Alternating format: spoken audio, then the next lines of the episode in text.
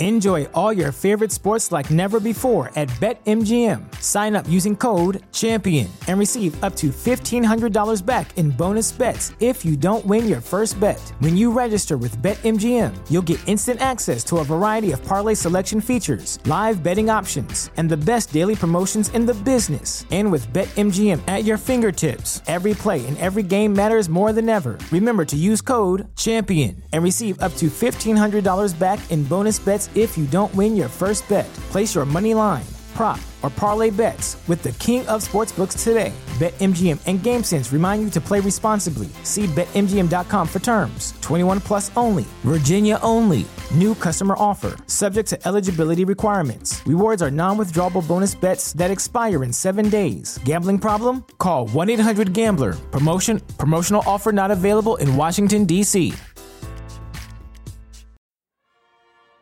Reign of Troy Hotline. Alicia, Michael, what's going on? We know you have takes. We have takes. I'm actually surprised that your rant line, rave line, whatever, isn't completely full. Why can't we just win a game? Can I blame Michael Castillo for this? Can I blame Bob Connolly for this? Could, could I put on a zebra shirt and just go out there? Scratch, claw, up against the wall. Can't explain it what I'm feeling right now, guys. Let's open up that rave line! Woohoo! Oh, I can't believe USC is going to do the same thing again, year after year. Oh no!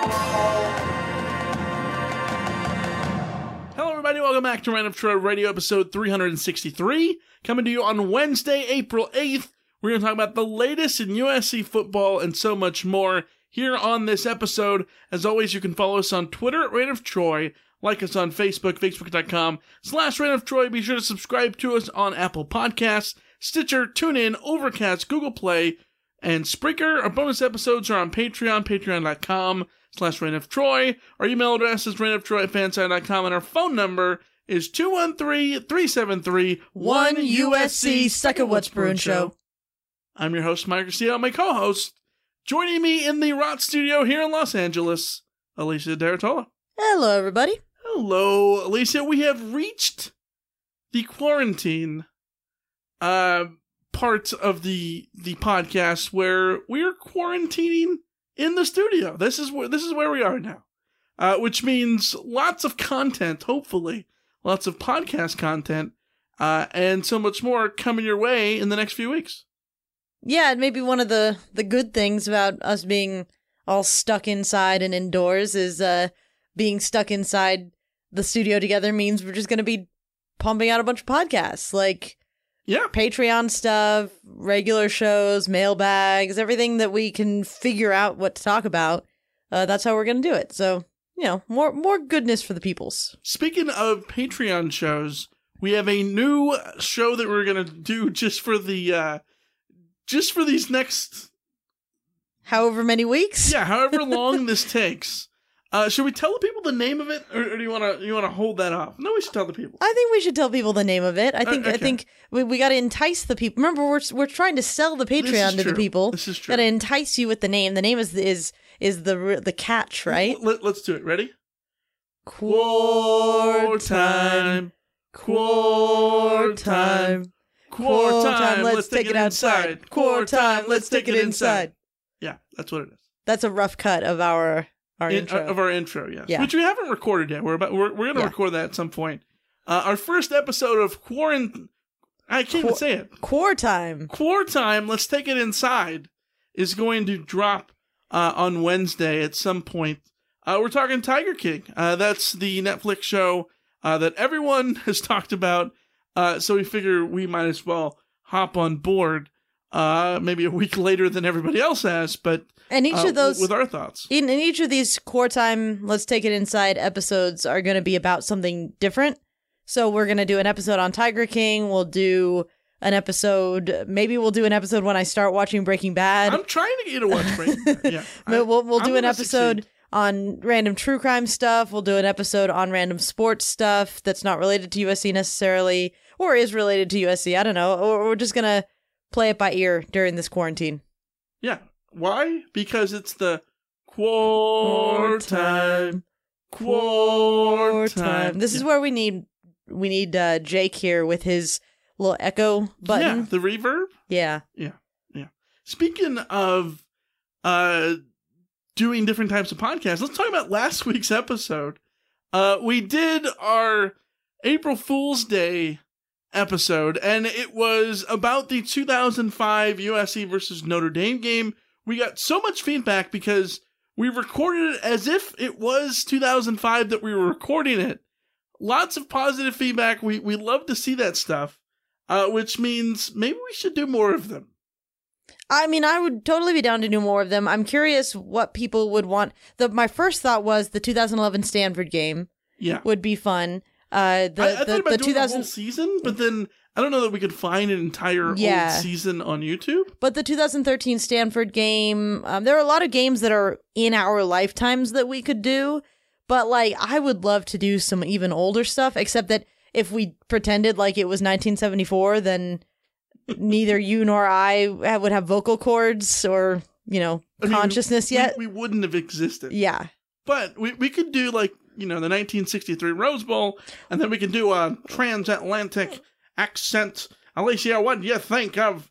of See, you you could do the transatlantic accent. There's no way the heck that I could do it. you can do. What do you think of that Hal Soul The ringing old- in this passes and running down radio the voice. Uh, no, I, I, I, I was taking a drag off that Camel cigarette and watching the game. we can do it. I mean, we could also do one from 1989 and just have us be babbling baby talk. Mm, uh, I don't know. Yeah, maybe not. Maybe not my greatest idea. That's fine. we, we could do the the 1996 Rose Bowl and pretend to be six year olds. There you go. You'd have a lot more to say about it than I would. I would because I remember that game. Yeah, Yeah, yeah. yeah. SCP. Ideas all over the place for this this quarantine situation. Yeah, a lot of ideas. We we want to hear your ideas too. Let us know that this is your show. You guys run run everything. Uh, tell let us know what you want to hear. We, we might be able to put it together for you either here on the free side or over on Patreon, including our new show, Core Time. Let's take it inside. Uh, yeah, you can get all of our bonus content for as little as five fifty five a month over on Patreon, patreon.com slash Reign of Troy. For ten bucks, you get access to our Rot Crew Slack. Talk about USC football or literally anything that's on your mind. And you can do that with a bunch of our pals over in the Rock Crew Slack for those 10 bucks a month. If you don't want any bonus content, but you still want to support the show and you do not like advertisements, then you can get our ad-free main shows for as little as 333. Our patrons at the 555 and $10 level also get ad-free main episodes over on Patreon, patreon.com slash Reign of Troy. Alicia, let's get into the news. There's not much of it, but th- th- this is core time. We gotta find a way to talk about this stuff. We'll be right back.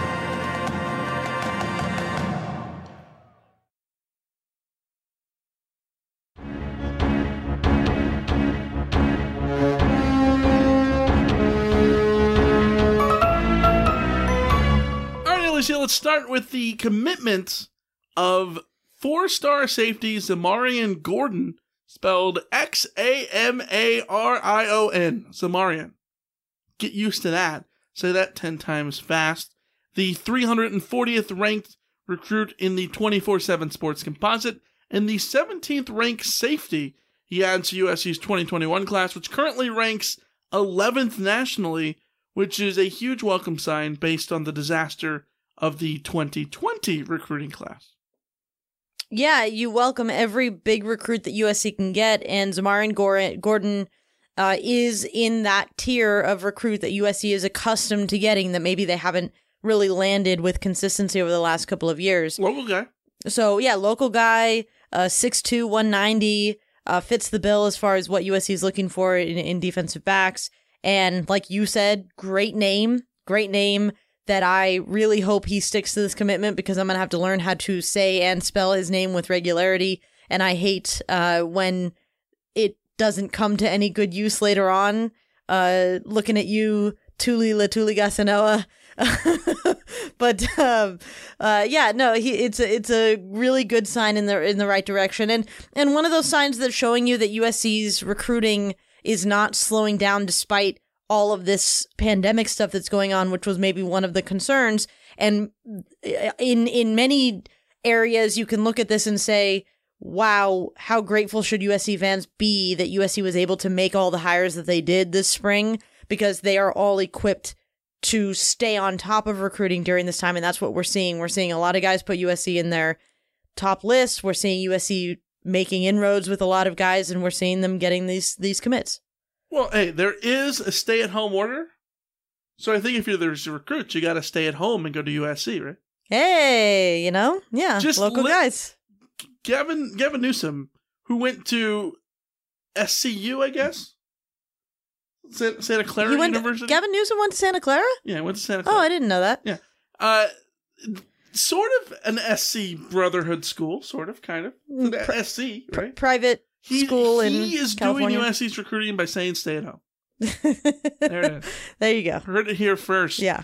Uh, other news, the only other news topic to discuss. Uh, the NFL put out their all decade team for the 2010s, and there are two Trojans on it one player and one coach. The player is none other than, than left tackle Tyron Smith, a seven time Pro Bowler, two time first team All Pro. Uh, surely a Hall of Famer at this point, I think. I, I think he's done enough to probably get in the Hall of Fame. Uh, and the coach, Pete Carroll someone who won a Super Bowl with the Seattle Seahawks. He's one of two coaches to make the all decade team. The other one being an obvious one, huge. Wait, hold on. No, I misread that. Bill Belichick. so not another USC connection on that one. No, You mean Jeff Fisher didn't make it either? no, he did not. No, no Jack Del Rio either. No, no. Bill Belichick and, and Pete Carroll are the coaches. I, I think those are interesting. Um, I don't know that is Pete Carroll the obvious number two coach of the decade. Well, name someone else. Um, Pete Carroll is one of is is has been to he's won Tomlin, Mike Tomlin for the Steelers, uh, same number of Super Bowls. same number of Super Bowl wins, but not same Super number Bowl of Su- wins, Super yeah. Bowl appearances. Pete Carroll has Fair. been. I think Pete Carroll has been a bigger, uh, a more objectively successful head coach. Nah, nah, Pete over him too. Really? Yeah, because Pete's again, he's won a Super Bowl. He's gone to another Super Bowl. John Harbaugh has won a Super Bowl and he's he's had the best record and you know I, I think it's interesting how Harbaugh started with the bang and then kind of teeter off and then came back. But then again, this is all decade, so the, Carroll and Tomlin probably the most consistent. So I guess it makes sense. Uh, Tyron Smith definitely makes sense at left tackle, seven time Pro Bowler as we mentioned. Uh, the snub here is the interesting one from the USC perspective. Clay Matthews, six time Pro Bowler, uh, one time first team All Pro at linebacker. He doesn't make the list, but the, the linebackers who do are Chandler Jones, Luke Kuechly, Khalil Mack, Von Miller, Bobby Wagner, and Patrick Willis. Only Von Miller was a unanimous selection among voting there. Um, I don't have any issue with any of those guys going in over Clay Matthews, with the exception of Chandler Jones. Yeah, see, and this is where Mind you, I, I don't watch enough NFL to- Yeah. to, to, truly be educated here, but I feel like Clay Matthews might have done more than Chandler Jones. I mean, maybe, but you could also argue that, you know, how many of Clay Matthews' good years were before this decade? Um, None. None? He, he his first year was in Oh, 2009. 2009. Oh, right. That's true. Okay. Yeah. Ignore me. Um, no, again, I don't watch enough NFL. I don't watch enough NFL to know uh, what Chandler Jones's qualifications. He's a three-time All-Pro, but Okay. a two-time first-team All-Pro.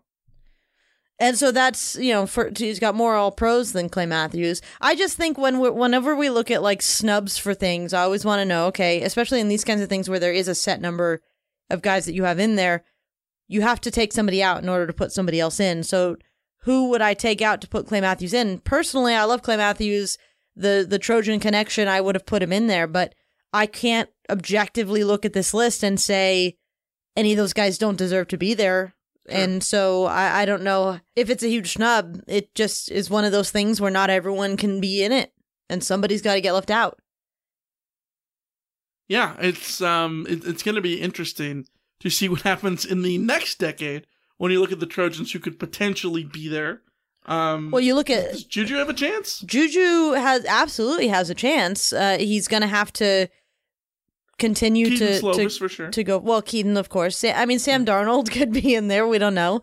Uh, there's you know changing of the guard at quarterbacks happens all the time, but um, I'm, I'm trying to think of, of who else would be in the running there. I mean, Dominic Davis, he- he's going to have probably one season in, in Canada, uh, win a Grey Cup, and then have so much demand that he comes down and, and, and makes the All Decade team. Oh, t- definitely, absolutely. Yeah. Um, I feel like I'm, I'm fr- like, uh, is there anyone on defense that? I mean, I guess if Adori goes on to be All Pro a couple of times, but I don't, I don't know if that's the trajectory of his career at this point. I wonder how close Jurrell Casey made to the to the All Decade. I team. was going to ask that too. I think, I think too much of Jurrell Casey has been coming on a little late. Yeah, and and Jurrell Casey is one of those those um, for lack of a better way to put it, Hall of Very Good guys. Yes, absolutely. He, he- he's Yeah. very good. I I- don't know that Jurrell Ca- Casey is is a world beater.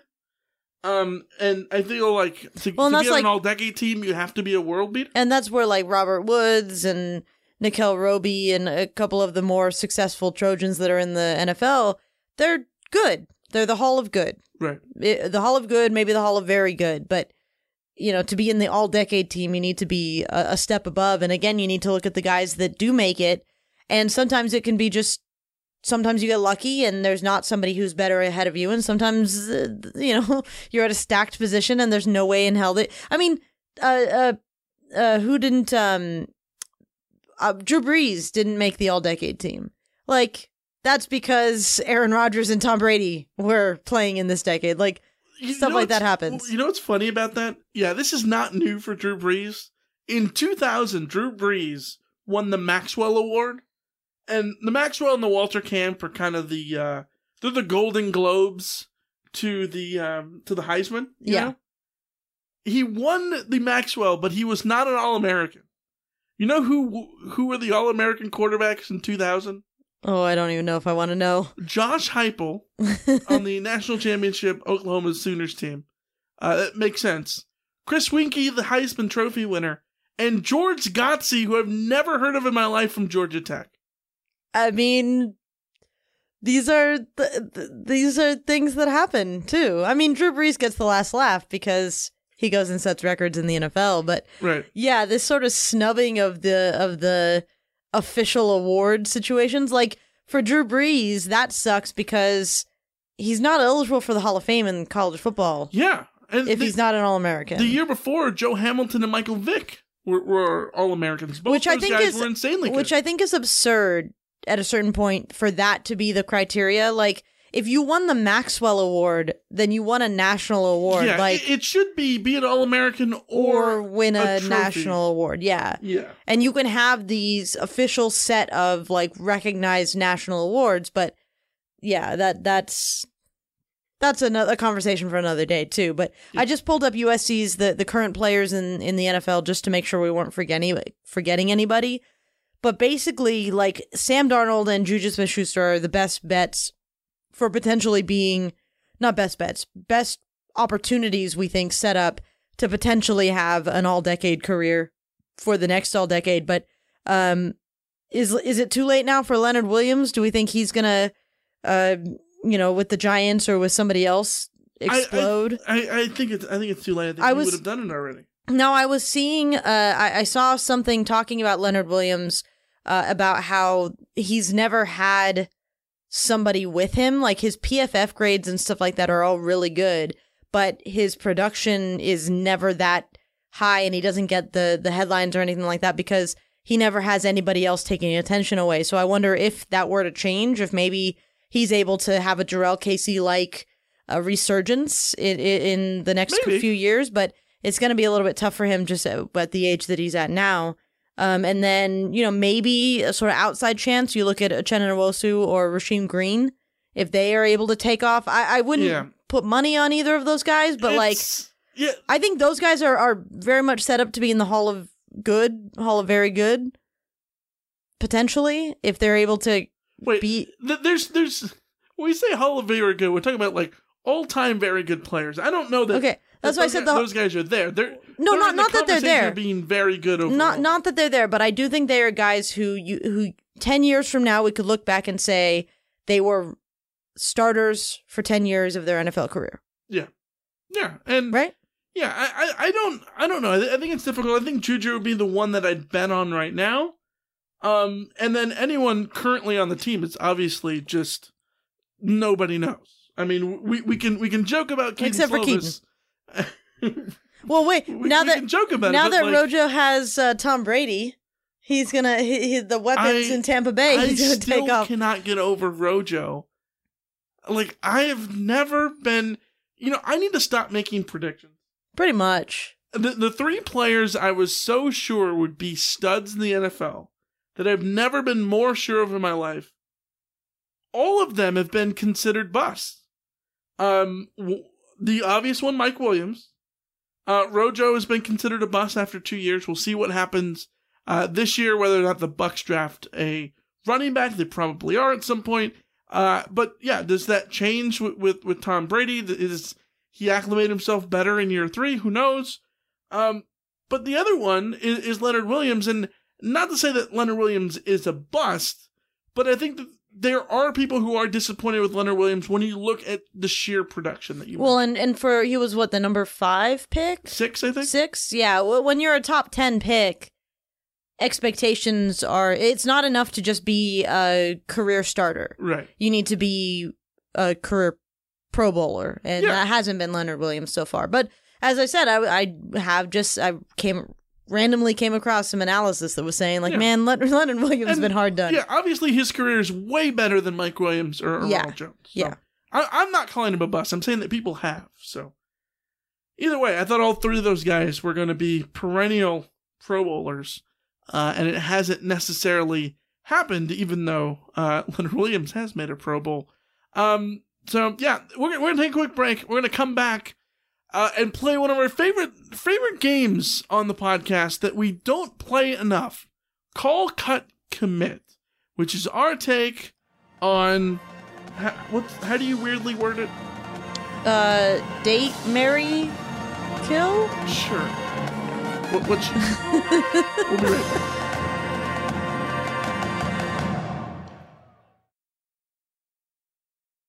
All right, everybody, welcome back to Reign of Troy Radio. We're going to play some Call, Cut, Commit. Again, this is our version of Marry, the letter F, and Kill. Uh, call uh, would be the uh, the dates, as you would say, uh, Alicia. We're gonna we'll say three things. If you call it, that's the thing that you're flirting with. That's the thing that you want by your side. Uh, if you commit to it, that's the thing you're marrying. And if you cut it, that's the thing you're killing. Yes, Am I explaining that right? you are explaining that right. Yes. All right, we're gonna play three rounds. We're each gonna pick a topic. Uh, those three rounds have a category. We're gonna start with a USC round, a college football round, and then an off-topic round. I will kick this thing off, Alicia. Call, cut, and commit these top USC moments of your lifetime. For the nine, the 2005 Orange Bowl and the 2017 Rose Bowl. Call, cut, and commit. What are you doing? Um. Hmm. Okay, I'm I'm committing to the Orange Bowl because that's a national championship, and you marry the national championship just Yeah. straight up, right? Yeah. So then it's a question Women of love Crystal. Indeed. Uh, so then it's a question, and this is very, very tough because those two of the most exciting singular moments that didn't necessarily have a bigger picture national title attached to them because obviously fourth and nine did not ultimately lead to a national title, led to an appearance, but not a national title. And obviously the 2017 Rose Bowl was one of the great comebacks and great games in USC history, but again, it was a Rose Bowl and not even not even an official Rose Bowl at that. Um, in my, I, You- I know you disagree, but like It's it's the stupidest thing I've ever it's a. Rose Bowl that USC backed into. By that logic, the 2006 Rose Bowl is not an official Rose Bowl either. Well, okay, that's fine. I'm I'm willing to accept that. Okay. that game was playing for a national Hey, title, the- the- when SC beat Illinois, they were not the Big Ten champ, So did that not really count? No, because USC won the Pac-12 in order to get there. Oh, so it it counts if SC's the champion, Yes. but not the other team. No, because they don't they don't control who they play in the Rose Bowl, but the Uh-huh. whole idea of the Rose Bowl being special is because you won the Pac-12 or you were the best team in the Pac-12, and that's not what USC was in 2016. But that's totally besides Are the you point. saying SC was not the best team in the Pac-12 in 2016? well, objectively, they they weren't because they didn't. they beat Washington in Seattle at Husky Stadium. so that wasn't the Pac-12 title game. They didn't do what they needed to do to get to the Pac-12 title. Why are we arguing about this? We're supposed to be doing call cut commit. Stop. Fine. Call, cut, and commit. Okay. Okay. Reset. Um okay, so the problem being that fourth and nine is one of like the great moments in ever. Like it being a rivalry game, it being fourth and nine, and then the bush push and all the, the things that came after it. If you cut that, then you're cutting out this magically epic moment. Now, the difference about 2017 is that I was actually at the game in 2017. And on the flip side, I was at the game as media, which meant that I had to be more impartial. But then again, being media allowed me to be on the field after the game, taking video of dudes like embracing and and being just, you know, ecstatic and all that kind of stuff. So like, I don't even know. The whole thing is uh, it's just not fair is what I'm saying. Like I I I'm I'm at a loss. Five seconds. Gotta pick one. What are you cutting? Uh All right. I'm going to cut fourth and 9 Wow. only Only because it pained you to see your Notre Dame lose. only because that era of USC football was full of great moments and amazing achievements and this last decade of USC football hasn't been full of those things and so the the importance of the of the Rose Bowl Darnold comeback and all that kind of stuff for the enjoyment of this decade of USC football is more important than the for the nine for that decade of USC football because you had the Michigan Rose Bowl, because you had the national t- title, because you had all of the things that went on in the Pete Carroll era. Um, it just like the Oasis. I mean, the the the um, yeah, I guess the 2016 like Oasis capped by that 2017 Rose Bowl. That that's what I'm sort of looking at in that. Okay, I'll I'll give you that. Uh, I'm going completely different on this. I am cutting the 2005 Orange Bowl. The national title. Yeah, because if we're talking about top USC moments, I don't know that that game was a top moment. I mean, like, yes, winning the national title it should be a top moment, right? What I'm talking about is for the nine and and tw- and, and the 2017 Rose Bowl moments you're going to remember for the rest of your life in terms of where you were when this happened. There were iconic moments um this this century for college football, right? There Yeah. uh, of the, of this century, they are objectively top ten games. uh, Objectively, maybe top 10, 10 top fifteen games in college football of this century thus far. They are iconic moments. The 2005 Rose Bowl, I mean Orange Bowl. I have no interest in rewatching it because it was such a blowout, such a domination of Oklahoma uh, you can watch a highlight clip and and get everything out of it. You need to watch the entire fourth and nine game. You need to watch the entire Rose Bowl to understand the, the magnitude of those moments. And I think if we're strictly talking moments and the shock and awe factor of the of these things, the Orange Bowl just cannot compete. Uh, so that's how I'm looking at this, rather than what I'm, I'm, I'm looking at the moments as moments themselves, not necessarily what they The bigger picture. Yeah. globally in, in that sense. So I'm going to commit to fourth and nine, and I'm going to call the 2017 Rose Bowl, and I'm going to cut the 2005 Orange Bowl. I, I get where you're coming from, but I also would rather come from it from my angle. Sure, Let us know what you guys would think. Uh, what would you cut? What would you call? What would you commit to? Uh, Alicia, what is your USC topic for call, cut, and commit? non Heisman winning running backs. Uh, on on Twitter this week, we put out a sort of uh, the the the meme that's been going around, or the the thing that's been going around on Twitter is you have nine things and you only get to pick three, and we did it with USC tailbacks. And it's tough because of the wealth Well, of, we, of tailbacks. we screwed up. And we Um, left out AD. we left out AD yeah, and put in Sam Bam. Sam Bam, our bad. Um, but you know the the equation is very difficult, but at the same time, it's also very clear cut. I think it's very easy. It's Marcus Allen, and then depending on your feelings on things, I go Reggie Bush and um probably AD. But See, I think it's clear cut. Marcus, Reggie, and OJ Yeah. are, are one, two, and three. yeah, In well, any order. yeah, and and and if OJ didn't have his off the field things, I think that would be even more clear cut. Allegedly. allegedly off the field things. Well, and the things he was convicted for and everything like that. Either way, um either way, if you take all of that off the table if that never happened, then it's even more clear and unquestionable what that selection is. So, it got me thinking though, if you take the Heisman winners off the table, then you're talking about a much more even sort of group of running backs to to consider. So, I have Ricky Bell, Anthony Davis, and I can't decide, Michael, and I'm going to have you decide with me here. Ronald Jones or LenDale White? In Uh, in we're this gonna three, include LenDale. let's go with LenDale. LenDale had a better offensive line. Who knows what Rojo could have done with that offensive Okay. line? But Okay, so uh, Ricky let's Bell. go with LenDale because of the touchdown. Yes. Okay.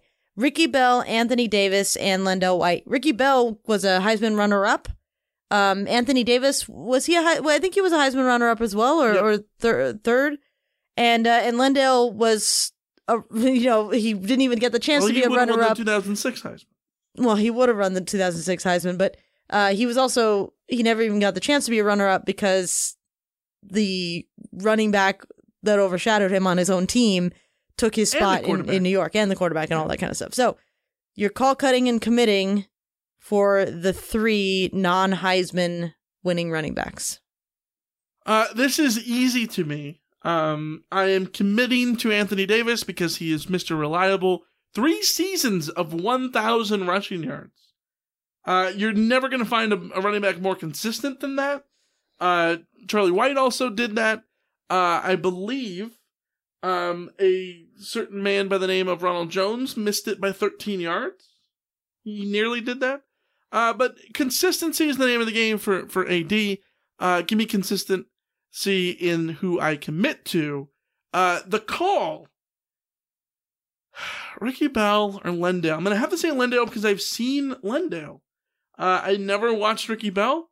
I just know how productive he was, and unfortunately, uh, that means Ricky Bell doesn't make the the well, he is the cut, so I guess he doesn't make the cut. Uh, he gets cut, and I'm calling LenDale because if you need a touchdown, who are you going to call? Lendale White. Oh, we actually agree on this. Um, Ricky Bell, I would love to sort of get deeper into his story and and to get a better understanding of like where he actually fits.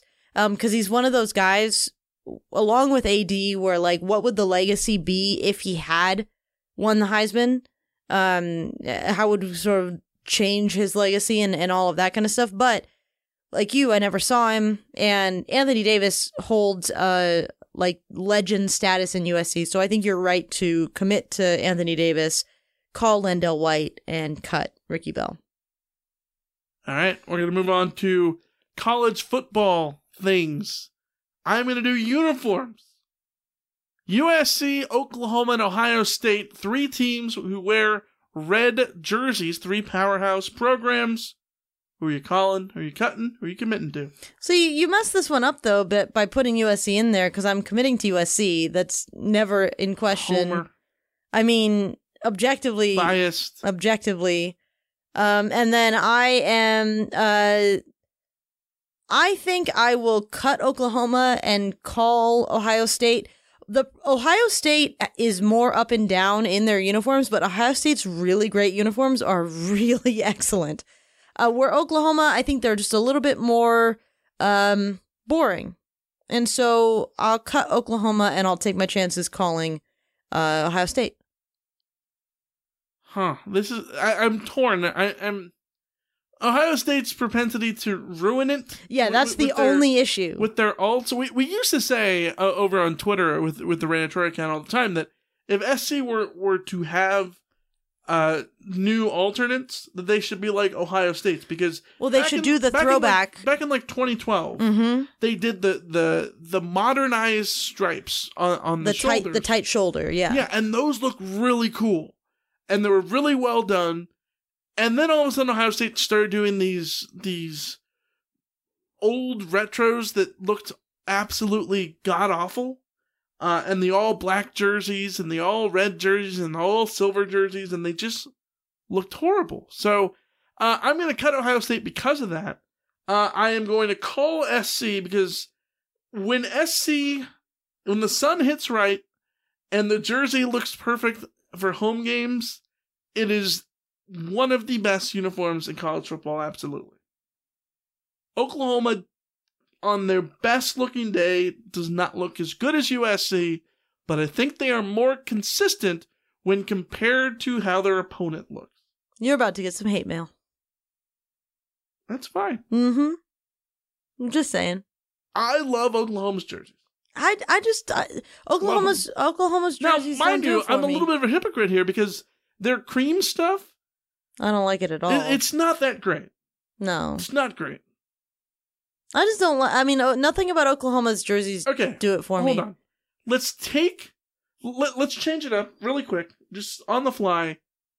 Michigan, Notre Dame, Penn State. Ooh, now we're talking. Yeah. Now 3 we're talking. Three teams that wear Navy. Okay, so the problem is that Notre Dame, like historically, iconically, I love the Notre Dame uniforms, but I hate their current ones. Are they, they're Under Armour still, right? Yeah. I hate the Under Armour Notre Dame jerseys. I don't like the cut of them. it- the cut is wrong, the shoulders are wrong, the logos are all wrong. So like that might, but but like the go actually the the golden domes, the uh the helmets the shiny helmets are outstanding. Um, so I think I'll I think I will call Notre Dame. Michigan, their the the the helmet is just iconic in college football.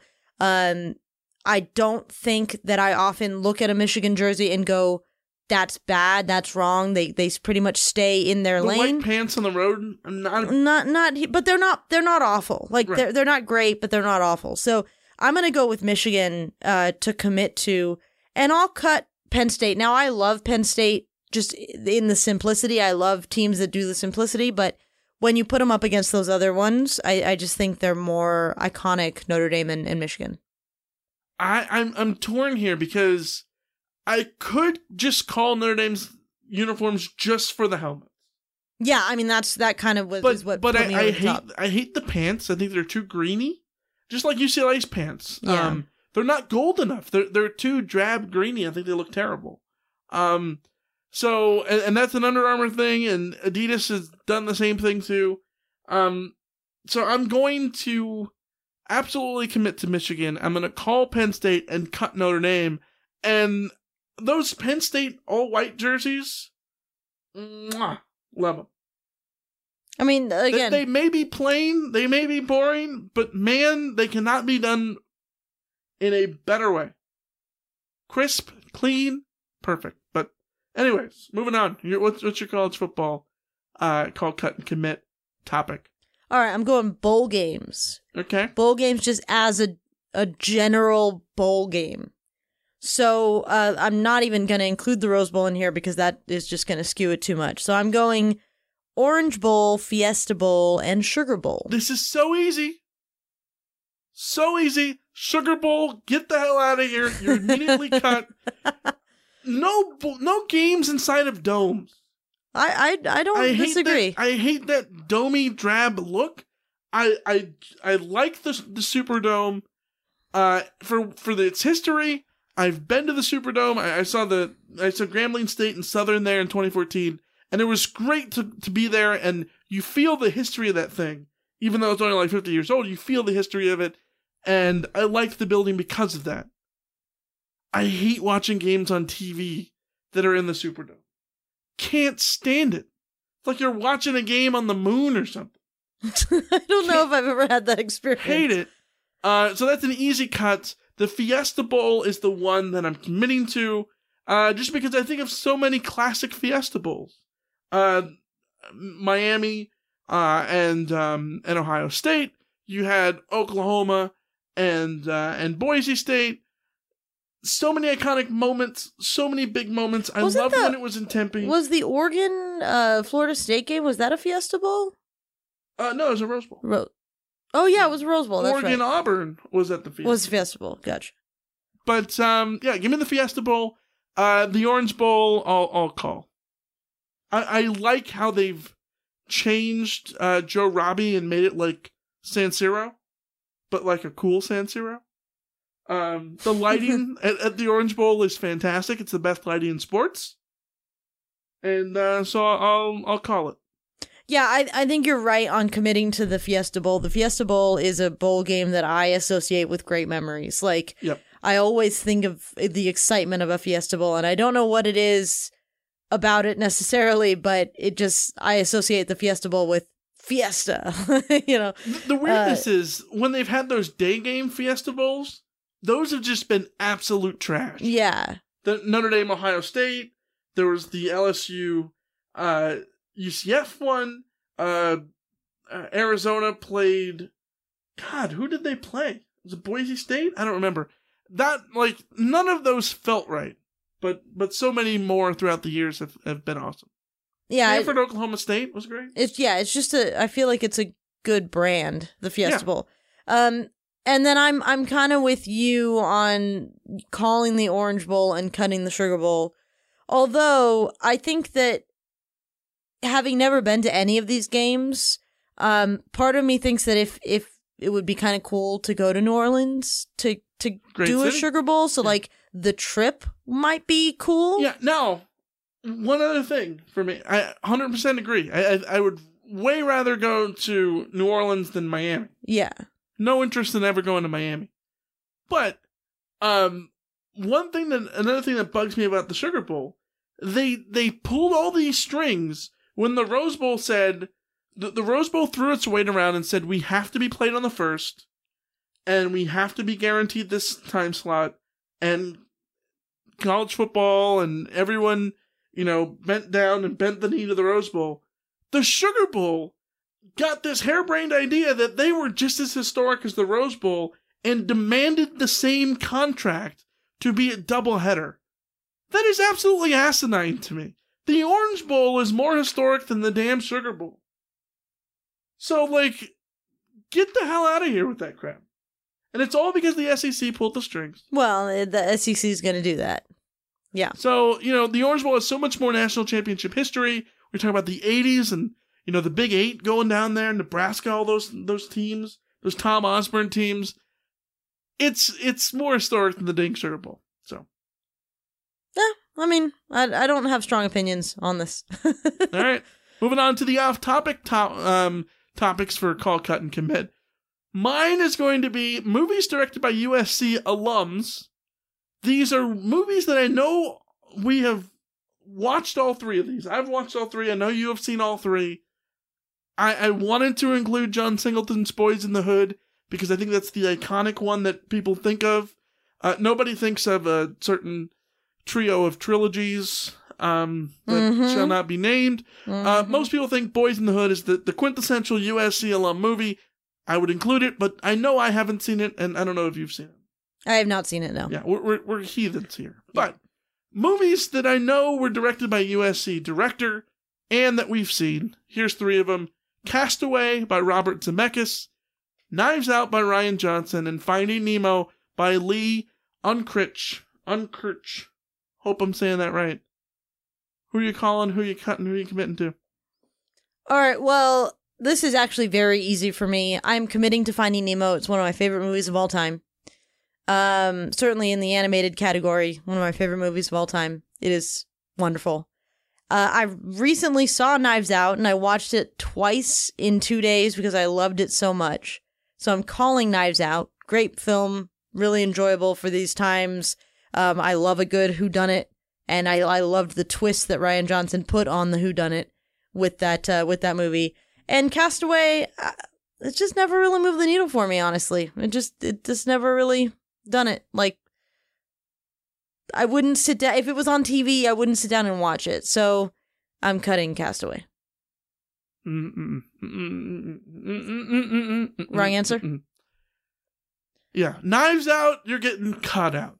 Uh, I like Knives Out. I very much enjoyed the movie, but easily here, I'm committing to Finding Nemo, and I'm calling Castaway because the the movie that I always have the the urge to see randomly is Castaway. Why? Because I always think like I haven't seen that movie in a while. I need to go see that, and I I'll pull it up on YouTube and and flirt with some YouTube of Castaway to just to see Wilson, Wilson, or I have made fire. I have made fire. it's a great ass movie. I mean, it's fine, but like again, I, if, there are a lot of movies that if I were flipping around TV and I saw them, I would stop immediately and, and finish them. I and would Castaway probably do that with Finding. Nemo, but I would do that with the specific scenes of Castaway. See, I would do that with Finding Nemo and Knives Out, but not Castaway. See, Knives Out, I don't know that I'd stop and rewatch from the middle of it. I'm pretty sure I would. All right, there you go. Uh, what's the last one? What what what, what are you doing? All right. Call Cut Commit True Crime Documentaries. Ooh, So tough we're one. we're putting The Jinx, Making a Murderer, and Abducted in Plain Sight. Ooh, buddy. I man, if you would have told me four years ago that I'd be making the argument, maybe what five years ago, that I'd be making the argument to cut making a murderer, I would have thought I was crazy. but but I have to. The Jinx is to me is the gold standard for for true crime docs. A lot of people say it's Making a Murderer. Making a Murderer is the best Netflix one. Uh, the Jinx is better. The Jinx has the aha moment. The Jinx has the the moments where you're like, wow, and then that, and then that, and then it caps it off with the oh my god aha moment at the end. That's the one I'm committing to. That's the one I want to watch over and over and over again and again after that, right? And Making a Murderer season two, I made it through like 12 minutes and I'm like, this is kind of dumb. I'm over this. And I say this as someone who obsessed on the Making a Murderer Reddit page. Uh, the, the subreddit, I was there, like, I spent weeks on that thing. yeah, I remember that. I, r- reading Yeah. all the theories. Oh, I I read so you All of it. you and I were both trolling the Reddit like Yeah. Uh, at the same time, and we were like trading theories, and uh, you would shoot me a link to a new theory that had popped up, and I'd shoot you a link to the new comment that I thought was interesting, and like yeah, we were really into that. 100%.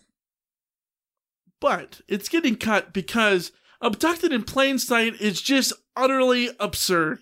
Yes, It is the the craziest, like, dumbfounding thing I've ever seen.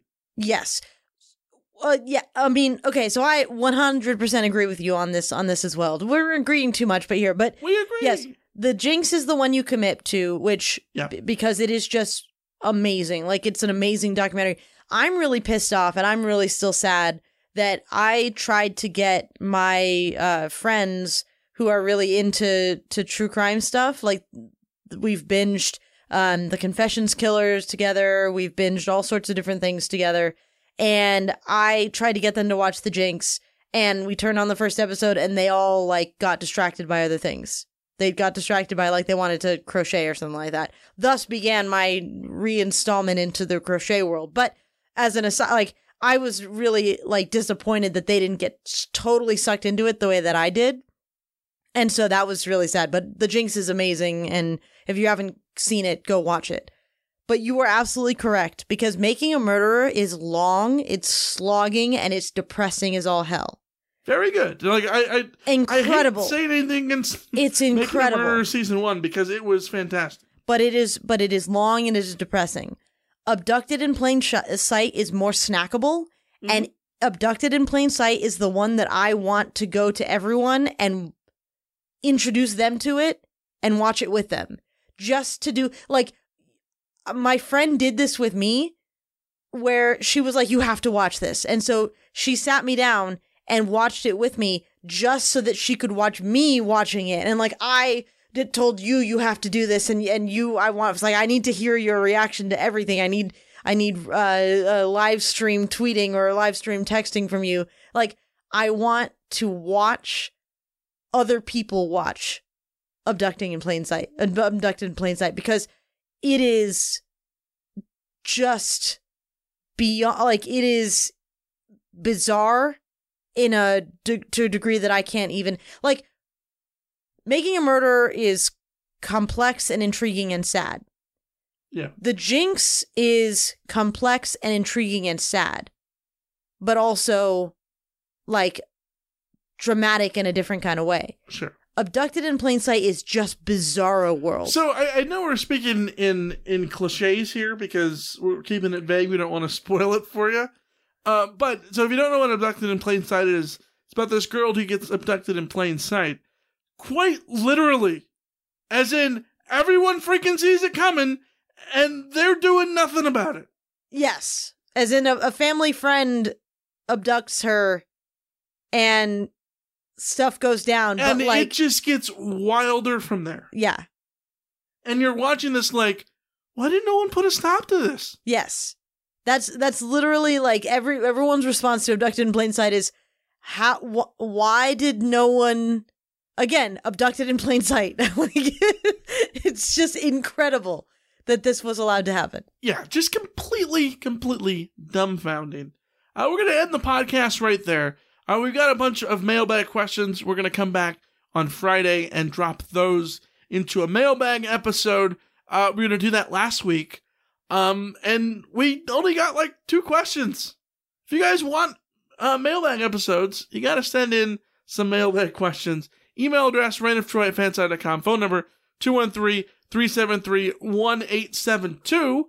Uh, our pals over at Slack have uh, have chipped in some questions, and you can do that as well. If you join us on Patreon, patreon.com slash Reign of Troy, you get all our bonus episodes for five fifty five. But for ten bucks, you get to join our Slack crew, uh, the Rot Crew, and talk about USC football and so much more. Have direct access to asking us questions for the podcast. So we will talk to you later in the week with the mailbag when we got questions from Richard. We got an email from Jake. We got a tweet from Trojan Tito. We got an email from Jonathan. We got a voicemail from the 562 area code. All that and much more if you send us emails and give us calls and tweets as well. On top of that, uh, Alicia, you got a final word? The final word is burrito, as in my newborn nephew was just swaddled in a burrito blanket, and it is adorable. And thank God I have a newborn nephew and the cuteness to get me through this uh, this quarantine stuff. Cause, yeah, yeah. There you go. Proud, proud aunt over here. Mm-hmm. Yep. All right, uh, we'll catch you later in the week uh, with on the free side with the mailbag, but over on Patreon. Quar time, quar time, quar time. Let's take it inside. Quar time. Let's take it inside. Yeah, we're coming up this week talking about Tiger King. So join us there, patreon.com slash. Till then, we'll see you. See you. See ya.